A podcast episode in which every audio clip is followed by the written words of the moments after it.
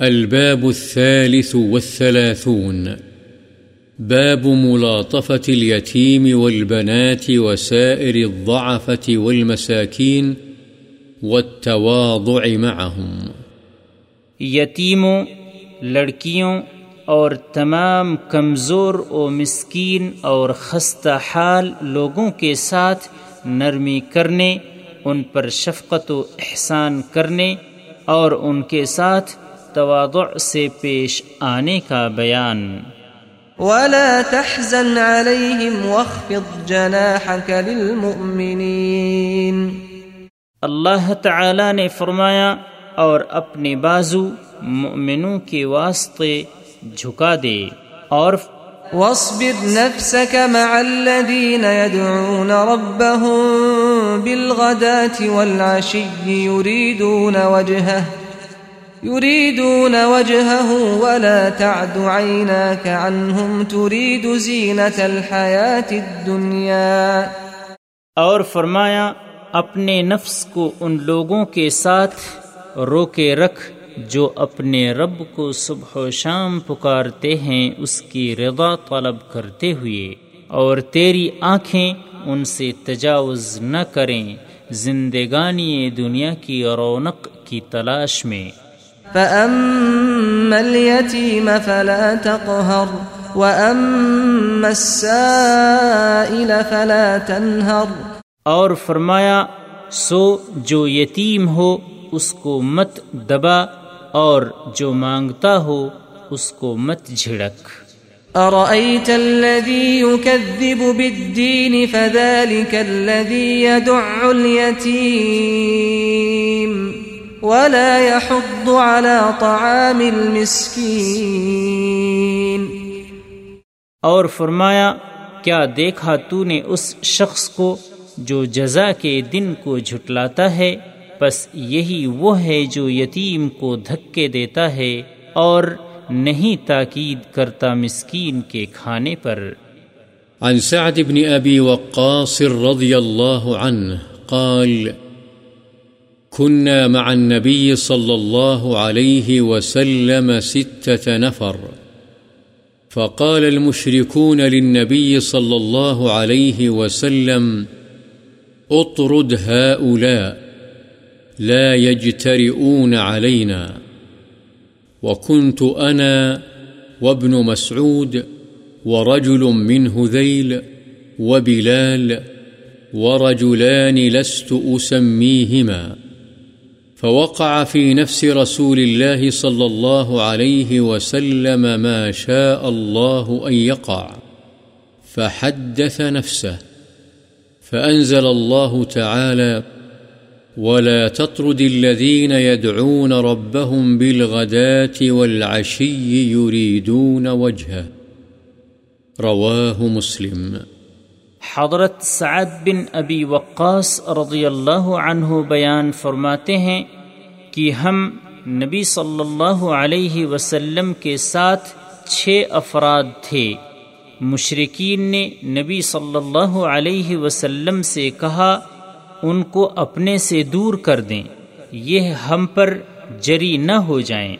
حضرت سعد رضی اللہ عنہ فرماتے ہیں، میں تھا، ابن مسعود قبیلہ حذیل کا ایک آدمی، بلال، اور دو اور آدمی جن کے نام مجھے معلوم نہیں۔ مشرقین کے مطالبے پر رسول اللہ صلی اللہ علیہ وسلم کے جی میں جو اللہ نے چاہا آیا۔ بس آپ نے اپنے جی میں کچھ سوچا جس پر اللہ تعالی نے یہ آیت نازل فرما دی۔ اے پیغمبر، تو ان لوگوں کو اپنے سے دور مت کر جو اللہ کی رضا جوئی کے لیے صبح و شام اسے پکارتے ہیں۔ وعن أبي هبيرة عائذ بن عمرو المزني وهو من أهل بيعة الرضوان رضي الله عنه أن أبا سفيان أتى على سلمان وصهيب وبلال في نفر، فقالوا ما أخذت سيوف الله من عدو الله مأخذها فقال أبو بكر رضي الله عنه أتقولون هذا لشيخ قريش وسيدهم فأتى النبي صلى الله عليه وسلم فأخبره فقال يا أبا بكر لعلك أغضبتهم لئن كنت أغضبتهم لقد أغضبت ربك. فأتاهم فقال، يا إخوتاه أغضبتكم؟ قالوا، لا، يغفر الله لك يا أخي. رواه مسلم. قوله مأخذها، أي لم تستوف حقها منه. وقوله يا أخي روي بفتح الهمزة وكسر الخاء وتخفيف الياء، وروي بضم الهمزة وفتح الخاء وتشديد الياء. حضرت ابو حبیرہ عائد بن عمر مزنی رضی اللہ عنہ، یہ اہل بیعت رضوان میں سے ہیں، فرماتے ہیں کہ حضرت ابو سفیان رضی اللہ عنہ حضرت سلمان رضی اللہ عنہ صہیب رضی اللہ عنہ اور بلال رضی اللہ عنہ کے پاس چند افراد کی موجودگی میں آئے۔ تو انہوں نے ابو سفیان کو دیکھ کر کہا، اللہ کی تلواروں نے اللہ کے دشمن یعنی ابو سفیان سے اپنا حق وصول نہیں کیا۔ حضرت ابو بکر رضی اللہ عنہ نے فرمایا تم یہ بات قریش کے بزرگ اور ان کے سردار کے متعلق کہہ رہے ہو؟ بس حضرت ابو بکر رضی اللہ عنہ نبی صلی اللہ علیہ وسلم کے پاس آئے اور آپ کو یہ بات بتلائی۔ آپ نے فرمایا، اے ابو بکر، شاید تو نے ان کو ناراض کر دیا ہے۔ اگر واقعی تو نے ان کو ناراض کر دیا، تو یاد رکھ تو نے اپنے رب کو ناراض کر دیا۔ یہ سن کر فوراً ابو بکر رضی اللہ عنہ ان کے پاس آئے اور ان سے کہا، بھائیو، کیا میں نے تمہیں ناراض کر دیا ہے؟ یعنی میری بات تمہیں ناگوار گزری ہے؟ انہوں نے کہا، نہیں، اے میرے بھائی، اللہ تعالی تمہاری مغفرت فرمائے۔ مسلم۔ وعن سهل بن سعد رضي الله عنه قال قال رسول الله صلى الله عليه وسلم، أنا وكافل اليتيم في الجنة هكذا، وأشار بالسبابة والوسطى وفرج بينهما. رواه البخاري. وكافل اليتيم القائم بأموره. حضرت سہل بن سعد رضی اللہ عنہ سے روایت ہے رسول اللہ صلی اللہ علیہ وسلم نے فرمایا میں اور یتیم کی کفالت کرنے والا جنت میں اس طرح ہوں گے اور آپ نے اپنی انگشت شہادت اور درمیان والی انگلی کے درمیان کشادگی فرمائی یعنی قریب ہونے کے باوجود درجات میں فرق و تفاوت ہوگا۔ بخاری وعن أبي هريرة رضي الله عنه قال قال رسول الله صلى الله عليه وسلم، كافل اليتيم له أو لغيره، أنا وهو كهاتين في الجنة. وأشار الراوي وهو مالك بن أنس بالسبابة والوسطى، رواه مسلم. وقوله صلى الله عليه وسلم اليتيم له أو لغيره معناه قريبه أو الأجنبي منه، فالقريب مثل أن تكفله أمه أو جده أو أخوه أو غيرهم من قرابته، والله أعلم. حضرت ابو حریرہ رضی اللہ عنہ سے روایت ہے رسول اللہ صلی اللہ علیہ وسلم نے فرمایا، یتیم کی کفالت کرنے والا، وہ یتیم اس کا قریبی ہو یا غیر، میں اور وہ ان دو انگلیوں کی طرح جنت میں ہوں گے۔ حدیث کے راوی مالک بن انس نے اشارہ کیا، انگشت شہادت اور درمیانی انگلی کے ساتھ مسلم۔ وعنه رضي الله عنه قال قال رسول الله صلى الله عليه وسلم، ليس المسكين الذي ترده التمرة والتمرتان ولا اللقمة واللقمتان، إنما المسكين الذي يتعفف. متفق عليه. وفي رواية في الصحيحين ليس المسكين الذي يطوف على الناس، ترده اللقمة واللقمتان والتمرة والتمرتان، ولكن المسكين الذي لا يجد غنى يغنيه ولا يفطن به فيتصدق عليه، ولا يقوم فيسأل الناس.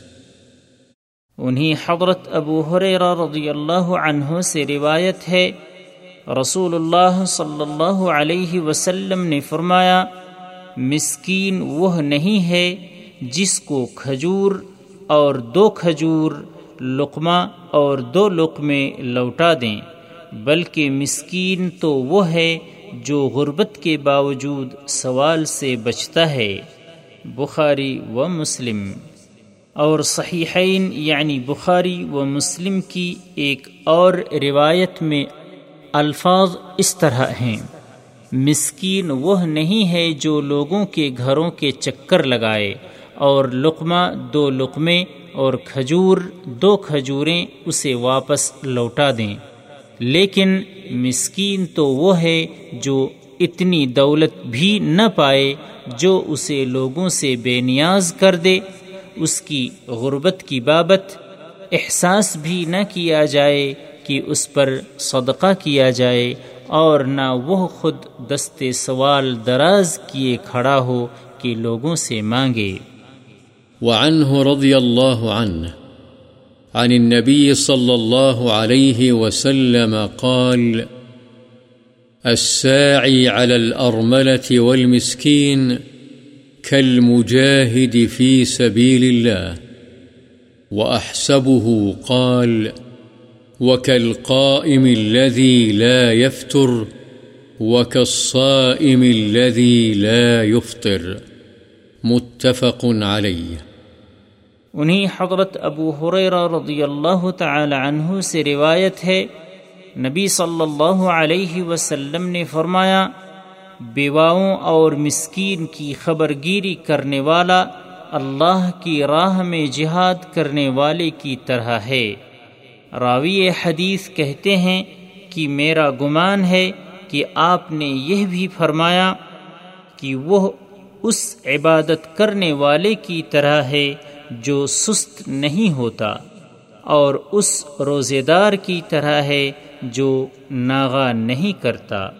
بخاری و مسلم وعنه رضي الله عنه عن النبي صلى الله عليه وسلم قال، شر الطعام طعام الوليمة يمنعها من يأتيها ويدعى إليها من يأباها ومن لم يجب الدعوة فقد عصى الله ورسوله رواه مسلم. وفي رواية في الصحيحين عن أبي هريرة من قوله بئس الطعام طعام الوليمة، يدعى إليها الأغنياء ويترك الفقراء. انہی سے روایت ہے، رسول اللہ صلی اللہ علیہ وسلم نے فرمایا، بدترین کھانا ولیمے کا کھانا ہے۔ اس میں جو ضرورت مند خود آئے، اس کو تو روک دیا جائے اور جو انکار کرے، اسے بلایا جائے۔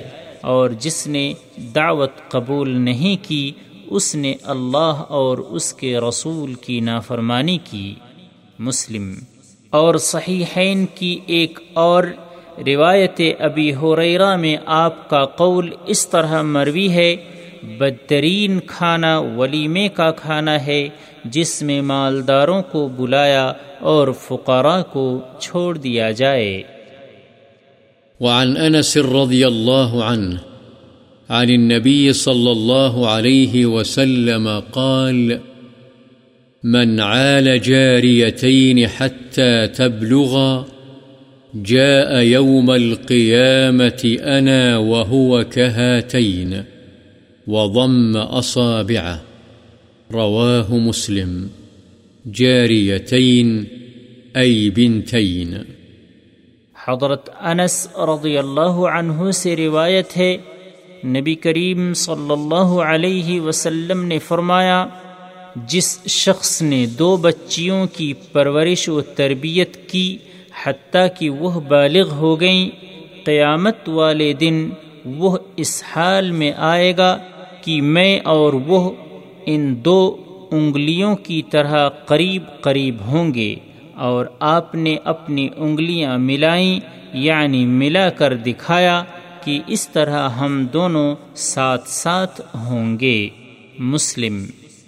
وعن عائشة رضي الله عنها قالت، دخلت علي امرأة ومعها ابنتان لها، تسأل۔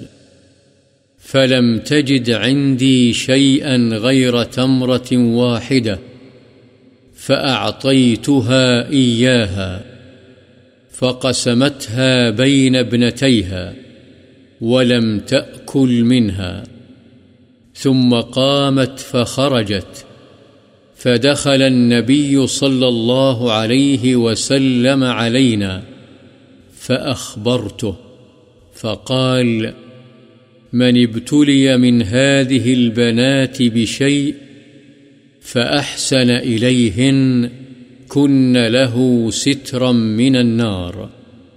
متفق عليه. حضرت عائشہ رضی اللہ تعالی عنہ بیان فرماتی ہیں کہ میرے پاس ایک عورت اس حال میں آئی کہ اس کے ساتھ دو بیٹیاں تھیں۔ وہ سوال کر رہی تھی۔ اس نے میرے پاس سوائے ایک کھجور کے کچھ نہ پایا، چنانچہ وہ کھجور میں نے اسے دے دی۔ اس نے اس کے دو حصے کر کے اپنی دونوں بیٹیوں میں تقسیم کر دیا اور خود اس میں سے کچھ نہیں کھایا۔ پھر کھڑی ہوئی اور چلی گئی۔ پھر جب نبی صلی اللہ علیہ وسلم ہمارے پاس تشریف لائے تو میں نے ان کو یہ بات بتلائی۔ تو آپ نے فرمایا، جس کو ان بیٹیوں میں سے کسی معاملے کے ساتھ آزمایا جائے بس وہ ان کے ساتھ اچھا برتاؤ کرے، تو وہ بیٹیاں اس کے لیے جہنم کی آگ سے پردہ بن جائیں گی۔ بخاری و مسلم۔ وعن عائشة رضي الله عنها قالت جاءتني مسكينة تحمل ابنتين لها، فأطعمتها ثلاث تمرات فأعطت كل واحدة منهما تمرة، ورفعت إلى فيها تمرة لتأكلها، فاستطعمتها ابنتاها. فشقت التمرة التي كانت تريد أن تأكلها بينهما، فأعجبني شأنها، فذكرت الذي صنعت لرسول الله صلى الله عليه وسلم فقال إن الله قد أوجب لها بها الجنة أو أعتقها من النار. رواه مسلم. حضرت عائشہ رضی اللہ عنہ بیان فرماتی ہیں کہ میرے پاس ایک مسکین عورت اپنی دو بیٹیاں اٹھائے ہوئے آئی۔ میں نے اسے کھانے کے لیے تین کھجوریں دیں۔ بس اس نے دو کھجوریں تو اپنی دونوں بیٹیوں کو دے دی اور ایک کھجور اس نے کھانے کے لیے اپنے منہ کی طرف بڑھائی کہ وہ بھی اس سے اس کی بیٹیوں نے کھانے کے لیے مانگ لی۔ چنانچہ اس نے وہ کھجور بھی جسے وہ خود کھانا چاہتی تھی، اس کے دو حصے کر کے اپنی دونوں بیٹیوں میں تقسیم کر دی۔ مجھے اس کی یہ بات بڑی اچھی لگی۔ میں نے اس واقعے کا ذکر رسول اللہ صلی اللہ علیہ وسلم سے کیا تو آپ نے فرمایا، اللہ تعالی نے اس کے اس عمل کی وجہ سے اس کے لیے جنت واجب فرما دی ہے، یا یہ فرمایا کہ اس کی وجہ سے اسے جہنم کی آگ سے آزاد کر دیا ہے۔ مسلم۔ وعن أبي شريح خويلد بن عمرو الخزاعي رضي الله عنه قال قال النبي صلى الله عليه وسلم اللهم إني أحرج حق الضعيفين، اليتيم والمرأة. حديث حسن صحيح، رواه النسائي بإسناد جيد. ومعنى أحرج، ألحق الحرج، وهو الإثم بمن ضيع حقهما. وأحذر من ذلك تحذيرا بليغا. وأزجر عنه زجرا أكيدا. حضرت ابو شریح خویلد بن عمر خزاعی رضی اللہ عنہ سے روایت ہے، نبی کریم صلی اللہ علیہ وسلم نے فرمایا، اے اللہ، میں لوگوں کو دو ضعیفوں کے حق سے بہت ڈراتا ہوں کہ ان میں کوتا ہی مت کرنا، ایک یتیم اور دوسری عورت۔ یہ حدیث حسن ہے۔ اسے امام نسائی نے اچھی سند کے ساتھ روایت کیا ہے۔ وعن مصعب بن سعد بن أبي وقاص رضي الله عنهما قال، رأى سعد أن له فضلا على من دونه فقال النبي صلى الله عليه وسلم هل تنصرون وترزقون إلا بضعفائكم؟ رواه البخاري. هكذا مرسلا. فإن مصعب بن سعد تابعي. ورواه الحافظ أبو بكر البرقاني في صحيحه متصلا عن أبيه. حضرت مصعب بن سعد بن ابی وقاص رضی اللہ عنہما بیان کرتے ہیں کہ ان کے والد حضرت سعد رضی اللہ عنہ کو یہ خیال ہوا کہ انہیں اپنے سے کم تر لوگوں پر فضیلت حاصل ہے۔ تو نبی صلی اللہ علیہ وسلم نے فرمایا، تم لوگ تو انہیں کمزوروں کی وجہ سے مدد کیے اور رزق دیے جاتے ہو۔ پھر ان سے برتر ہونے کے زعم کا کیا جواز ہے؟ اس کو امام بخاری نے اسی طرح مرسل بیان کیا ہے، اس لیے کہ مصعب بن سعد تابعی ہیں اور اس کو حافظ ابو بکر برقانی نے اپنی صحیح میں متصلا بیان کیا ہے یعنی عن مصعب، عن ابیہ کے ساتھ۔ وعن أبي الدرداء عويمر رضي الله عنه قال سمعت رسول الله صلى الله عليه وسلم يقول ابغون الضعفاء، فإنما تنصرون وترزقون بضعفائكم. رواه أبو داود بإسناد جيد. حضرت ابو الدردہ عویمر رضی اللہ عنہ بیان کرتے ہیں کہ میں نے رسول اللہ صلی اللہ علیہ وسلم کو فرماتے ہوئے سنا، مجھے تم کمزوروں میں تلاش کرو، یقیناً تمہاری اپنے ان ضعفا کی وجہ سے ہی مدد کی جاتی اور تمہیں روزی دی جاتی ہے۔ اسے ابو داود نے اچھی سند کے ساتھ روایت کیا ہے۔